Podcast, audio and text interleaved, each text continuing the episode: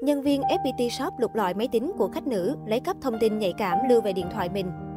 Chiều 21 tháng 6, mạng xã hội xôn xao với bài đăng của một cô gái tố cáo nhân viên FPT Shop ở số 8 Láng Hạ, quận Ba Đình, Hà Nội đánh cắp thông tin nhạy cảm của khách hàng.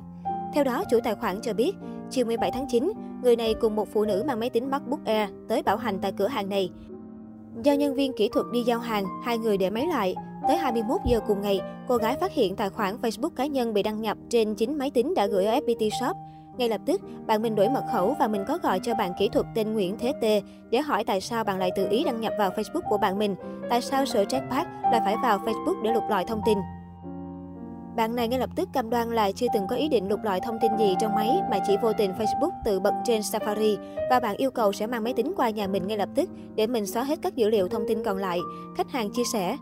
Theo khách hàng, một tiếng đồng hồ sau đó, nhân viên kỹ thuật mang máy sang. Ban đầu bạn này vẫn khẳng định chỉ mở Safari và Facebook tự động hiện ra, chứ không cố ý lục lọi, nhưng cứ nặng nặc hướng dẫn và thao tác xóa dữ liệu trên máy. Mặc dù vậy, sau nhiều dẫn chứng rõ ràng, nhân viên này đã thừa nhận hành vi, bao gồm cả việc tải những thông tin nhạy cảm từ các tài khoản mạng xã hội Facebook, Zalo và Telegram về điện thoại của mình.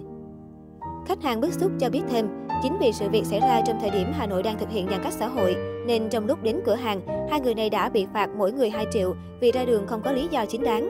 Càng để lâu thì mình càng gặp bất lợi trong việc đảm bảo rằng dữ liệu của mình không bị phát tán. Lực lượng chức năng thì họ không chấp nhận lý do như trên, nên thực sự mình không có lựa chọn nào khác. Nhân viên chủ động xử lý, không ghi nhận sự cố lên hệ thống theo quy trình xử lý khiếu nại thông thường và không báo cáo sự việc lên cấp trên. Qua làm việc, nhân viên này thừa nhận do tuổi trẻ bồng bột nên có hành vi đánh cắp thông tin của khách hàng. Trao đổi với báo chí, đại diện truyền thông FPT Shop xác nhận sự việc. Lãnh đạo công ty đã liên hệ, sẵn sàng gặp gỡ, trao đổi trực tiếp để giải quyết vấn đề, nhưng vì khách này có việc bận nên chưa thể gặp mặt. Ngoài ra, công ty dự kiến cũng sẽ áp dụng biện pháp kỷ luật cao nhất đối với nhân viên vi phạm. Nhân viên vi phạm và quản lý trực tiếp đã bị sa thải. Về phần khắc phục, giám đốc kỹ thuật của FPT đang phối hợp cùng Apple truy xuất iCloud, thiết bị phần cứng nơi nhân viên này chuyển dữ liệu người dùng để xóa tận gốc. Đồng thời, chúng tôi cũng bồi thường thiệt hại về tinh thần mà khách hàng phải gánh chịu. Đại diện FPT Shop trả lời báo chí. Bên cạnh đó, giám đốc vùng đã xin đến nhà khách hàng làm việc. Lãnh đạo công ty ở thành phố Hồ Chí Minh đã gọi điện nhắn tin và tìm cách liên hệ xin lỗi khách hàng và xin hướng khắc phục sự cố do vi phạm cá nhân của nhân viên, đồng thời họp kỷ luật và rà soát dữ liệu trên tất cả thiết bị của nhân viên. Ngoài ra, sau khi tiếp nhận thông tin, thì giám đốc kỹ thuật FPT Shop đã làm việc, xóa hết tất cả dữ liệu tải về trái phép, nhờ sự can thiệp và hỗ trợ thêm của đại diện Apple để dữ liệu được xóa hoàn toàn không thể khôi phục, đồng thời theo dõi thêm trong thời gian sắp tới.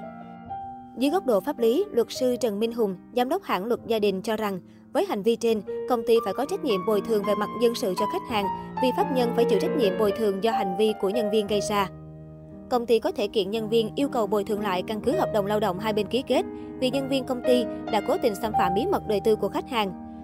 Về hình sự, tôi cho rằng hành vi người nhân viên có dấu hiệu cấu thành tội truyền bá văn hóa phẩm đồi trụy vì đã có hành vi sao chép, lưu hành nhằm phổ biến ảnh phim có tính chất đồi trụy. Cơ quan chức năng cần điều tra để xác minh làm rõ. Nếu có dấu hiệu tội phạm thì cần khởi tố vụ án, luật sư Hùng nhấn mạnh. Theo luật sư Hùng, dù nhân viên này nói chưa gửi dữ liệu cho ai, song hành vi sao chép thông tin khách hàng về điện thoại cá nhân của mình và bản thân người này đã xem thì có đủ yếu tố hình sự. Trong vụ việc này, cơ quan công an cần vào cuộc tiến hành điều tra về tội tuyên truyền văn hóa phẩm đồi trụy bởi có dấu hiệu hình sự, luật sư Hùng cho biết.